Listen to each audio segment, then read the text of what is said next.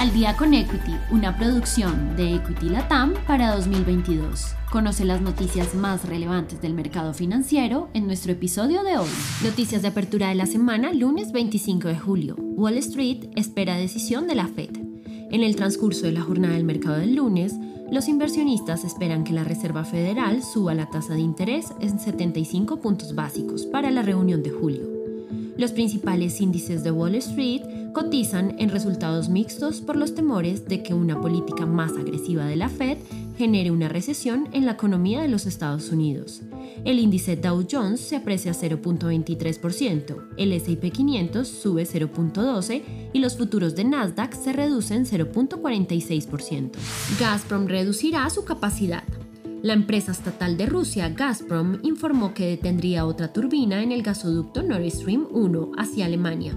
En consecuencia, la capacidad que es ahora de 40% se reducirá a la mitad de la capacidad actual a partir de la jornada del miércoles.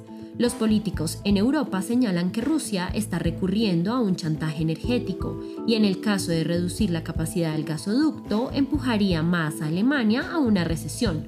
A la vez ocasionaría un mayor incremento en los precios del combustible. El presidente de Rusia, Vladimir Putin, indicó que las sanciones de Occidente pueden ocasionar que el precio del combustible se eleve a niveles considerables y que afectará a los consumidores de todo el mundo. El precio del petróleo al alza. Los productores de petróleo muestran preocupación por cómo actuará la Reserva Federal sobre la tasa de interés, ya que una política mucho más agresiva de lo estimado a una subida de 75 puntos básicos sobre la tasa de interés puede afectar a la demanda del combustible por temores a una desaceleración en la economía del tío Sam.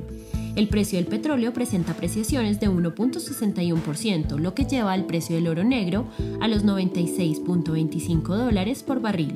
Los inversionistas también esperan conocer el dato de los inventarios de petróleo crudo en la jornada del miércoles, para conocer más sobre el comportamiento que pueda tomar el precio del petróleo. Se espera el reporte de ganancias de Meta. Los inversionistas esperan conocer el segundo reporte de ganancias trimestrales de Meta en la jornada del miércoles.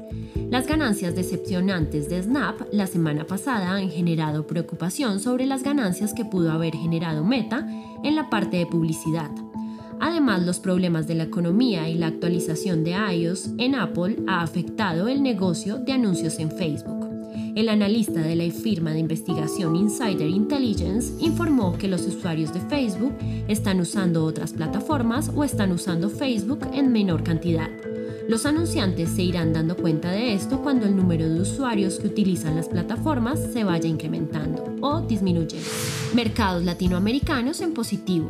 En el transcurso de la jornada del mercado del lunes, los inversionistas muestran una postura compradora antes de conocer la decisión de la Reserva Federal que puede impulsar las acciones a la baja por miedo a una recesión a nivel global.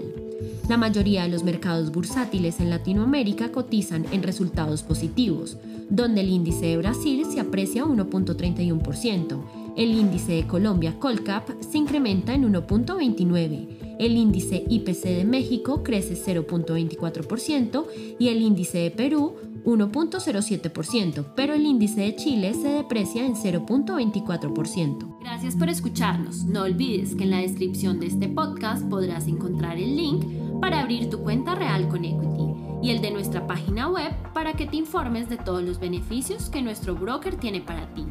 Adicional a esto, si quieres aprender de todo este mundo, no olvides registrarte semana a semana a nuestros eventos gratuitos como webinars y lives.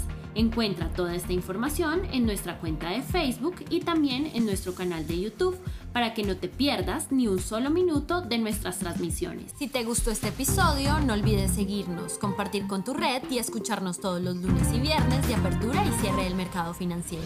Esto fue Al día con Equity. Nos escuchamos en el próximo episodio.